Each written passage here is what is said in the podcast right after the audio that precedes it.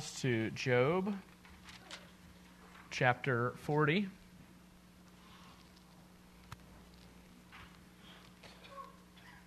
Actually, you can jump a page to Job 42, and I'm going to read verses 1 through 6, but we'll be covering 40 to 42 today. This is the word of the Lord. Then Job answered the Lord and said, I know that you can do all things, and that no purpose of yours can be thwarted. Who is this that hides counsel without knowledge? Therefore I have uttered what I did not understand, things too wonderful for me, which I did not know. Hear, and I will speak. I will question you, and you make it known to me. I had heard of you by the hearing of the ear, but now my eye sees you. Therefore I despise myself and repent in dust and ashes. Let's pray.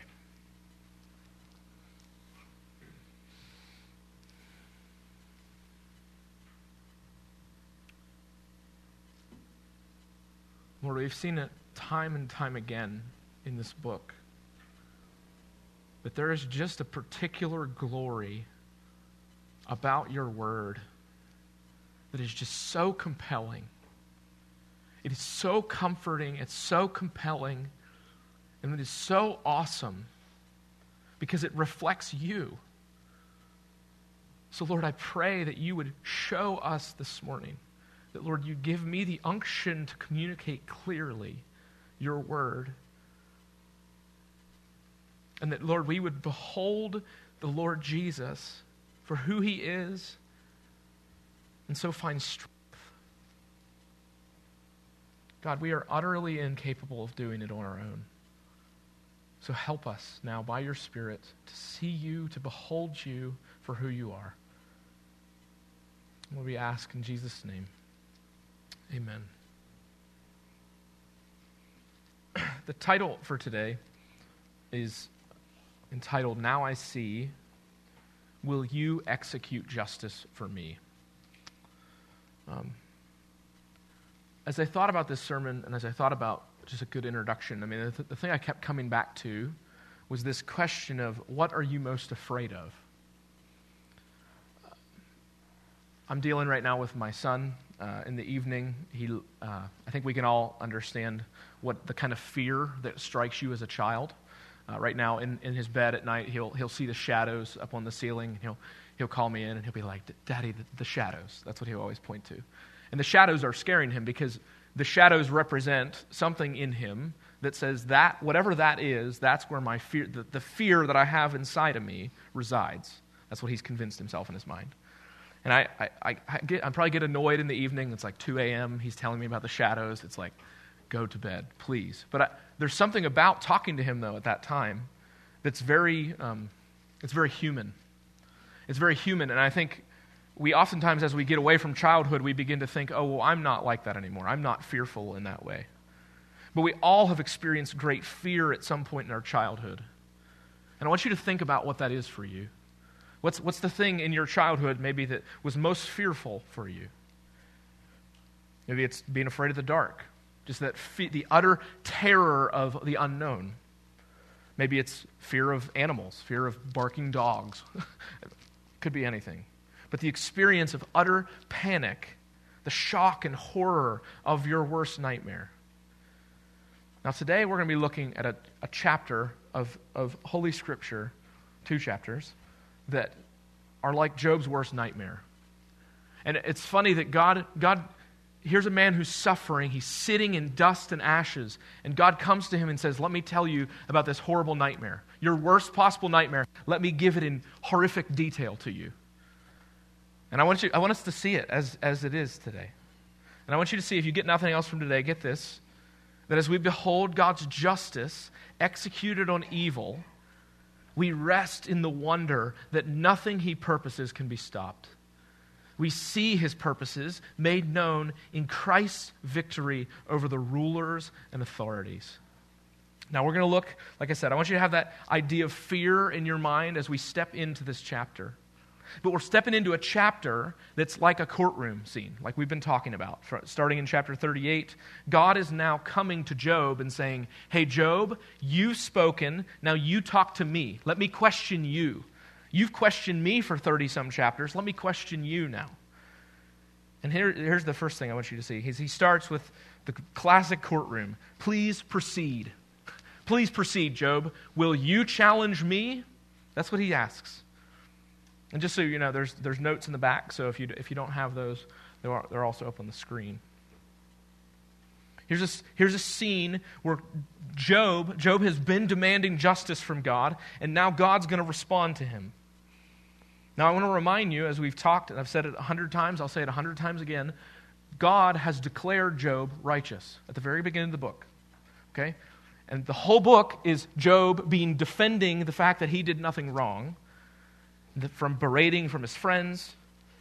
But now Job has relentlessly challenged God, saying things like, here, listen to him in chapter 7. This is what Job has said to God.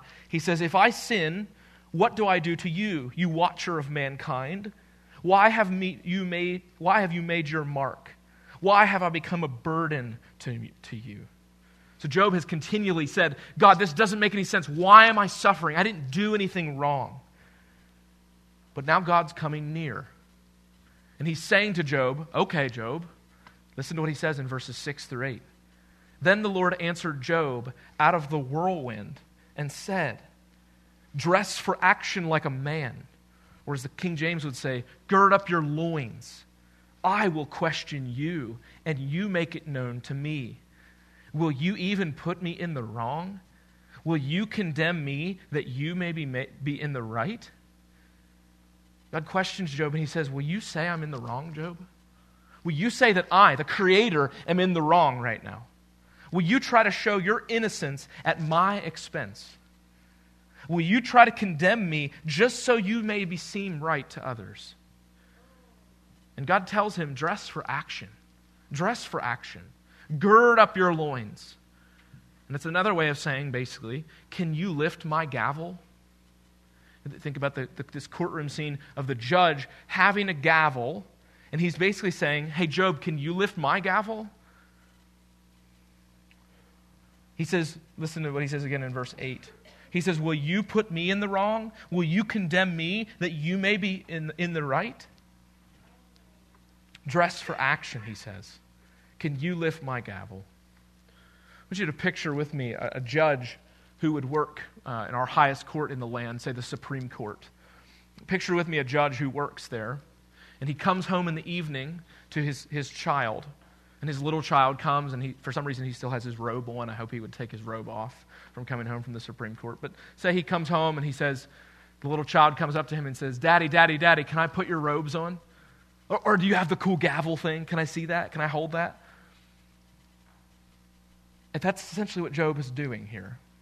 He's God's challenging him the other way around. God's challenging him and saying, here, put on my robes, put on my gavel, see if you can swing it. See if you can do that. Listen to what he says in verse 9. He says, have you an arm like God?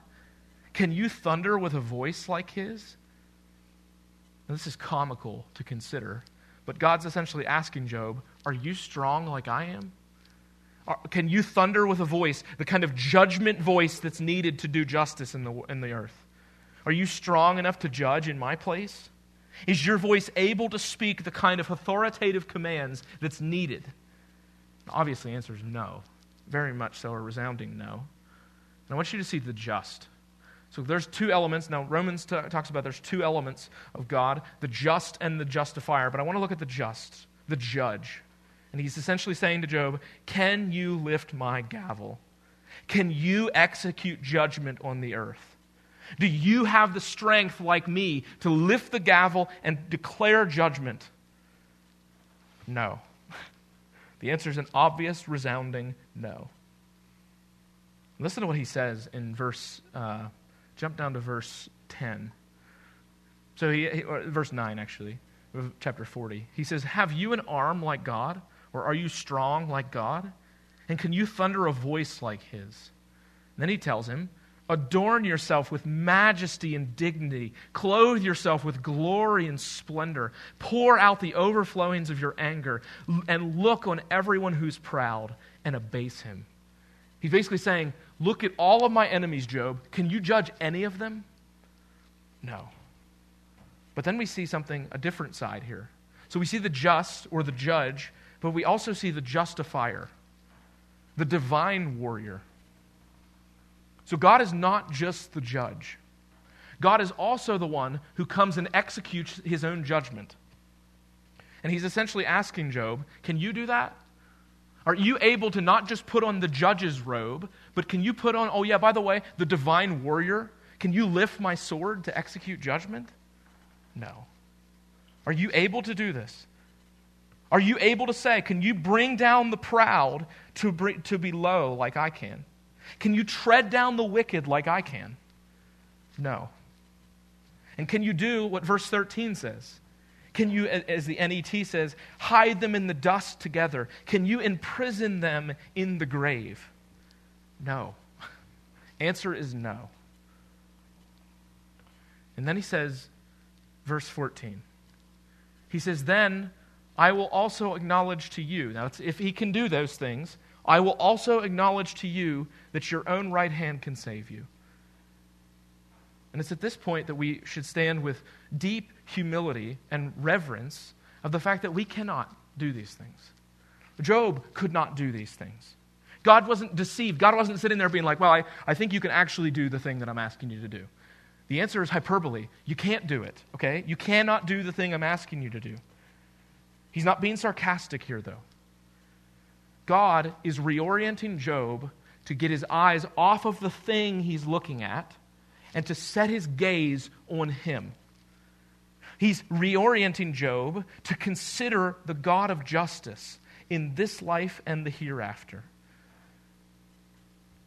This is why when Scripture says things like Romans 12 that says, "Beloved, never avenge yourself, but leave it to the wrath of God."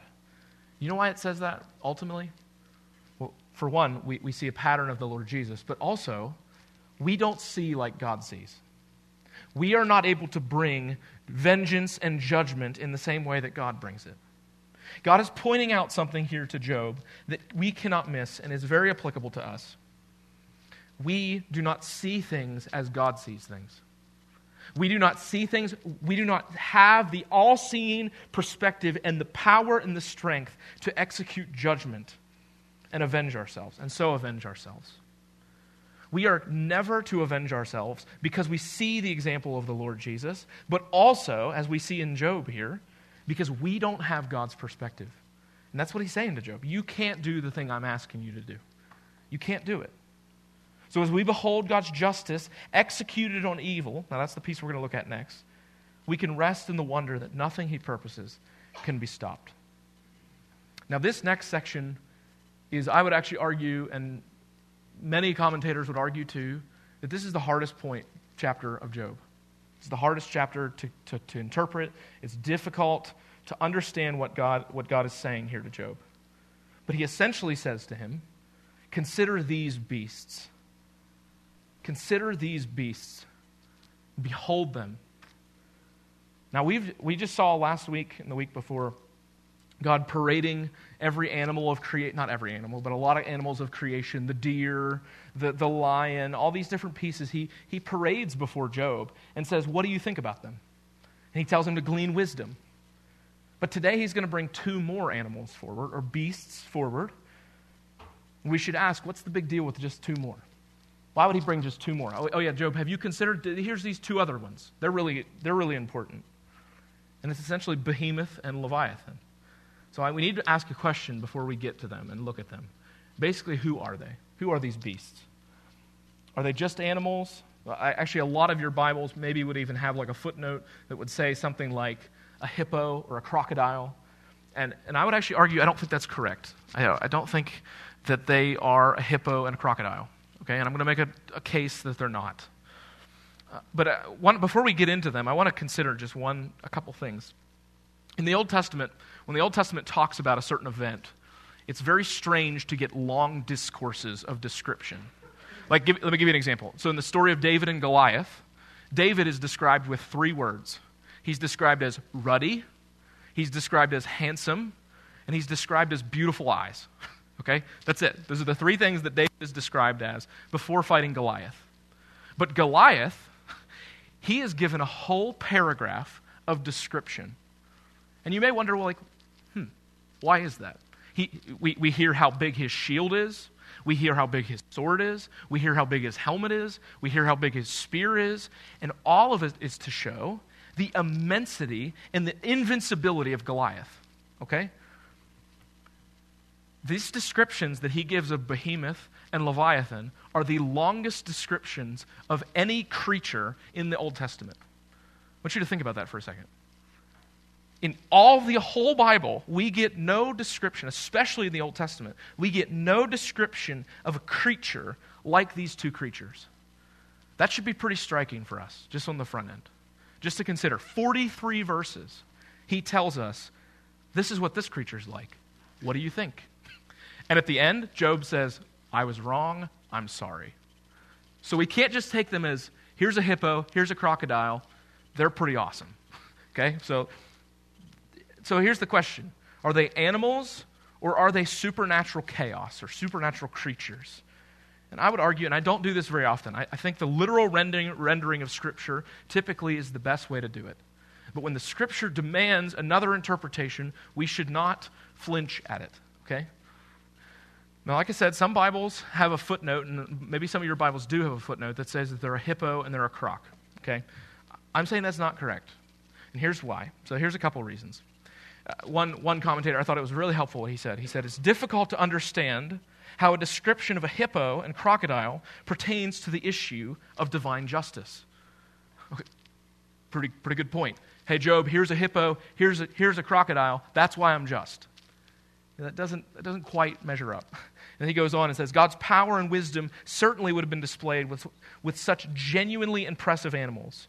If that is Behemoth and Leviathan, but divine justice is being addressed from chapters 40 to 41, not power and wisdom alone. I think that's a very helpful point. Because notice what he says again in verse 8. He says, as the NIV would say, he would say, would you discredit my justice? Would you condemn me to justify yourself? So the topic is justice. And it just doesn't make any sense. Why would he say, hey, here's my justice. Here, I don't need to defend myself, but look at the hippo and the crocodile. That doesn't really make any sense. And the other reason I would argue that they're supernatural chaos or supernatural creatures is the way the rest of Scripture talks about Leviathan. Leviathan is mentioned 4 times in Scripture. I could give you the references, but I'll just give you one. In Isaiah 27 that we saw here today, in reference to Israel being saved at a certain point, this is what he says. So Israel is in a place of death. And then we get to chapter 27, and he says, there will be redemption. Here's what the redemption will look like, where it starts. He says, in that day, the Lord, with his hard and great strong sword, will punish Leviathan, the fleeing serpent, Leviathan, the twisting serpent, and he will slay the dragon that is in the sea. Or we see in Revelation, here, I'll give you another one, Revelation 12:9. And the great dragon was thrown down, that ancient serpent who is called the devil and Satan, the deceiver of the whole world. He was thrown down to the earth, and his angels were thrown down with him. And I can give you 4 other instances where the name Leviathan is used. And Leviathan simply just means in Hebrew, the sea dragon. This sea dragon in that way. I loved what another commentator said. He said, we should label Behemoth and Leviathan as anti-cosmos creatures rather than chaos creatures. These creatures exist on the fringes of the ordered world. And they exist, I would argue, as God's enemies. And this is a very interesting point to bring to a man who's suffering. Hey, Job, I know you're suffering, but let me talk to you about Behemoth. Hey, Job, I know you're suffering. You're sitting there in dust and ashes. Let me tell you about Leviathan. And what he's doing, slowly, is he's saying, these are the things that are my enemies. Look at how great they are. They are meant to cause within him great fear and trembling. And you know what God says? I'm going to cut their head off. The thing that you're most afraid of in your entire life, here, let me give you a picture of it. Here's Leviathan, 43 chapters of it. And by the way, at the end of it, I'm going to cut his head off. So that's where he's going with this. I loved what Christopher Ash, then again, he says this. He says, it seems that the behemoth may be the storybook embodiment of the figure of death. And the Leviathan, in biblical imagery, is the archenemy of God, the prince of the power of evil, Satan, the god of this world, as Jesus calls him, the one who holds the power of death. So that's what I'm going to argue Behemoth is. Behemoth is the storybook embodiment of death, and Leviathan is Satan himself. And if you take that interpretation, it makes sense then why he's talking about justice here. Let me put it to you like this. And I like illustrations. Oh, sorry. I like illustrations that help me understand the text. And as I thought about Job and his situation, one that I know some children are afraid of dogs. I want you to picture like two pit bulls, okay? And what has happened, a common fear of children is I think, dogs, especially scary dogs. Picture Job being like one who's sitting and has been attacked by two dogs. Okay? He's been attacked. Now, a dog, if it ever bites a child, it typically causes great fear in the child. Then from then on, the child's like, man, I'm going to keep away from that scary animal. And what God's doing to Job is he's presenting him two creatures like pit bulls in that way. Job has been bitten, and now he's confused and he's hurting. And these two creatures, Behemoth and Leviathan, serve as examples of these two dogs. And the question is, I mean, I'm sure Job would be wondering, is this attack going to continue? Is the dog actually able to continue to attack me? Now I want us to consider, okay, so keep that illustration in your brain. And now I want us to look at or survey Behemoth and Leviathan. Jump down to Behemoth. Behemoth, and it literally in Hebrew is just the super beast. There's not a word. Behemoth does not mean hippo in Hebrew. It literally means super beast. It doesn't really have any other equivalents. And the first thing we see about this super beast is its strength. And it's powerfully untamed. Listen to what he says. He said, "Behold, Behemoth, which I made as you made, as I made you. He eats grass like an ox. Behold his strength in his loins and his power in the muscles of his belly. He makes his tail stiff like a cedar, and the sinews of his thighs are knit together. His bones are tubes of bronze. His limbs are like bars of iron." And you can see even there with the tail reference why we would not say this guy is a hippo. Hippos don't have tails like a cedar. And some people say, well, look, he's a dinosaur. And I want to say, let's put aside figuring out what these things are in our own creational worldview and just listen to how God describes them. His whole point, though, for Job is, hey, Behemoth, he's really, really strong and a lot more strong than you. You can't touch him. And he's the first of the works. He's the first of the works of God. And it says that God's going to bring near the sword. Listen to what he says in verse 19 of chapter 40. He says, "He," that is Behemoth, "is the first of the works of God. Let him who made him bring near his sword."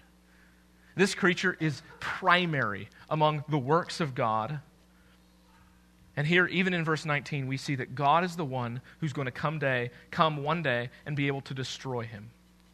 This creature's supremacy is over Job, but still is under God's sovereign rule. This creature, Behemoth, is not able to just do whatever he wishes. He is able only as far as God allows him. Here's this third piece. He's hungry. He's never satisfied. Jump down to verse 20 of chapter 40. He says, "For the mountains yield food for him, where all the wild beasts play. Under the lotus plants he lies, in the shelter of the reeds and in the marsh." Now the mountains would have been the place where people would have lived, and for him to say that for the mountains yield food for him, he's basically saying that he's consuming people in that way. He says in verse 22 to 24, he says, "For his shade the lotus tree cover him, the willows of the brook surround him. Behold, if the river is turbulent, he is not frightened. He is confident, though the Jordan rushes against his mouth." Then he asks Job, "Can one take him by his eyes or pierce his nose with a snare?" Now, I want to be clear. Hippos in that day would have been hunted. It wouldn't have been like they weren't able to hunt hippos.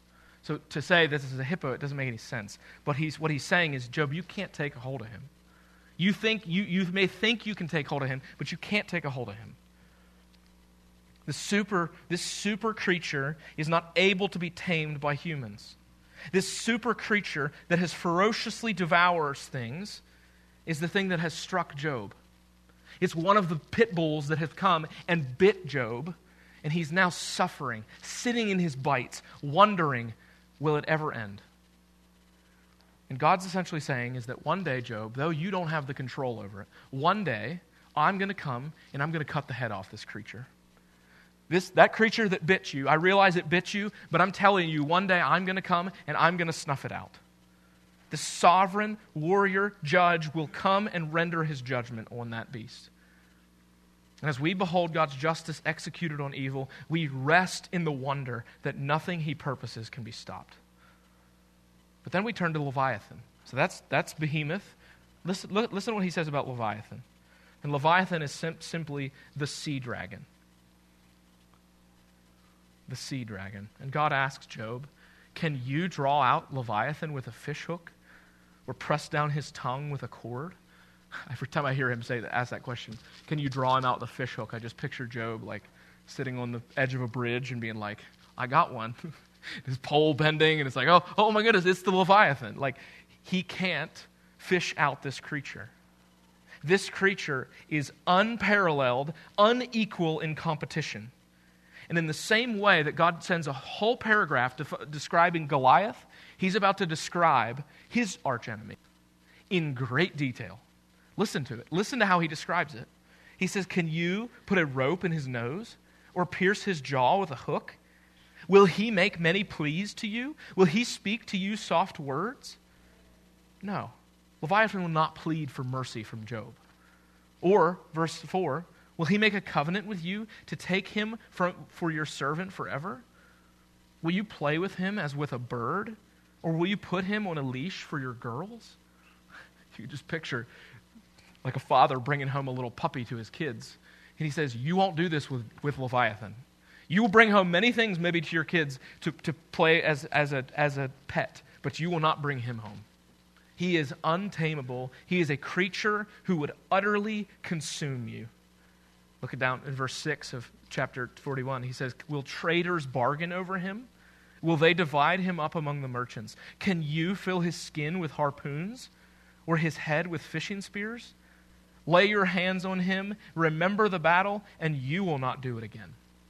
It's like, you'll touch him, but if you do, you'll remember it, and you won't ever forget it. He says in verse 9 of chapter 41, behold, the hope of a man is false. He is laid low even at the sight of him. No one is so fierce that he dares stir him up.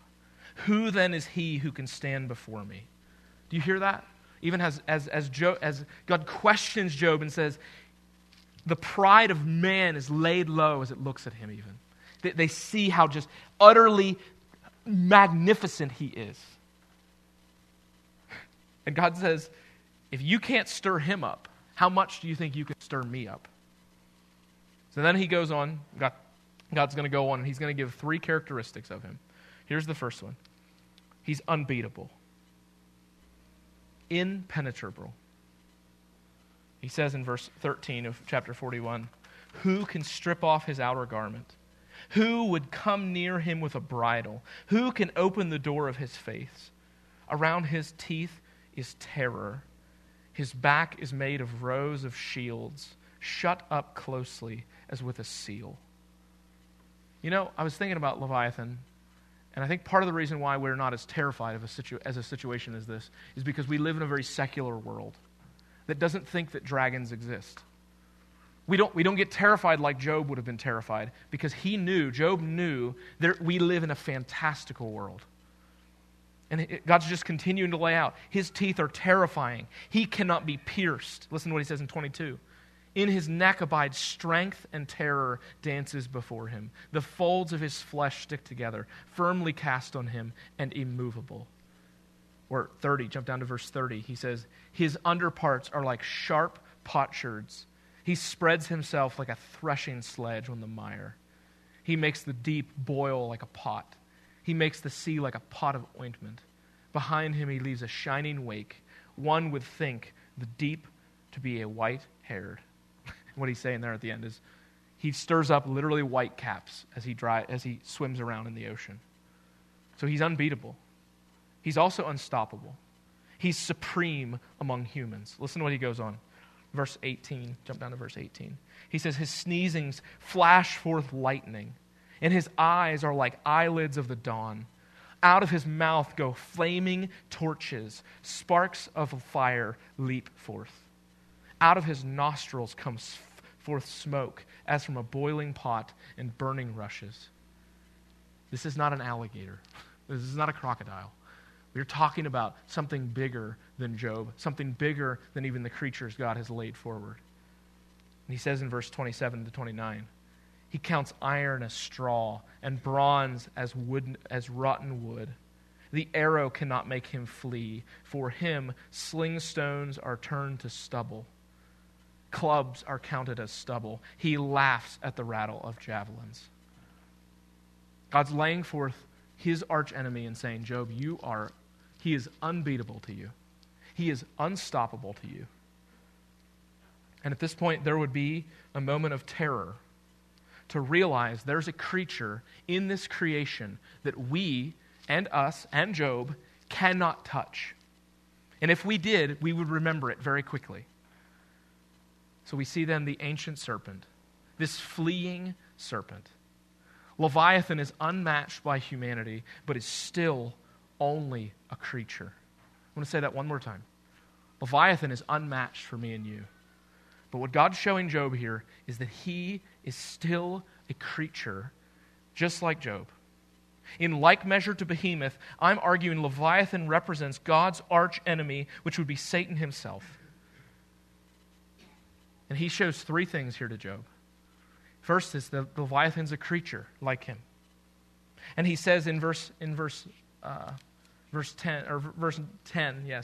that one day he's going to come and he's going to defeat the Leviathan. One day he will bring the sword to slay this evil serpent. And this is the only thing that can bring comfort to Job. The question is, though, how will God do it? How will God come and defeat Behemoth? He'll cut the head off Behemoth, and he'll cut the head off the serpent. How's he going to do it? How is God going to decisively defeat his enemies? And how is God going to bring justice in all the earth? Now, we need to remember something for Job. We see over and over and over again throughout the Bible, Job would have happened in a pre-covenantal, pre-Israel context. So for God to say, I'm going to come and bring forth justice and deliverance, it's not going to have the same kind of covenantal language. But he says that one day I'm going to destroy the serpent. So this is where we get to the dragon slayer. The dragon slayer, disarming the rulers. Now in the Gospels, Jesus says, he says at one point in Mark 3:27, that no one can enter a strong man's house and plunder his goods unless he first binds the strong man. So Leviathan is this creature that has had rule over this earth. And he's saying that unless one comes and binds him first, only then will he be able to come and plunder his house. So this is what the Lord Jesus was doing. He's coming to bind the strong man. And the strong man in the Gospels is Satan. But then we get to the cross. And we think to ourselves, well, goodness, Jesus lost. He went to the cross and he died. And well, yeah, and he rose again, but how would that have anything to do with Leviathan? Listen to what Colossians 2 says of the Lord Jesus. Now he starts and he says, and you who were dead in your trespasses and the uncircumcision of your flesh, God made alive together with him, having forgiven us all trespasses. He basically says, you are the ones who are walking by the prince of the power of the air, the spirit that is now at work in the sons of disobedience. And you were once dead, but God has forgiven us. But how? Look at verse 14. He says, by canceling the record of debt that stood against us with its legal demands. This he set aside, nailing it to the cross. So he nailed our sins to the cross, but what did it accomplish? And here's the point what I want you to see. Verse 15. He disarmed the rulers and authorities and put them to open shame by triumphing over them. Brothers and sisters, what Job heard as an echo, we see with all of its beauty. What Job heard as a distant, faint, I'm going to come and deliver everyone from the evil, we see, and we have a name and a face to him. And it's the Lord Jesus. The Lord Jesus is the one who disarmed the rulers and the authorities.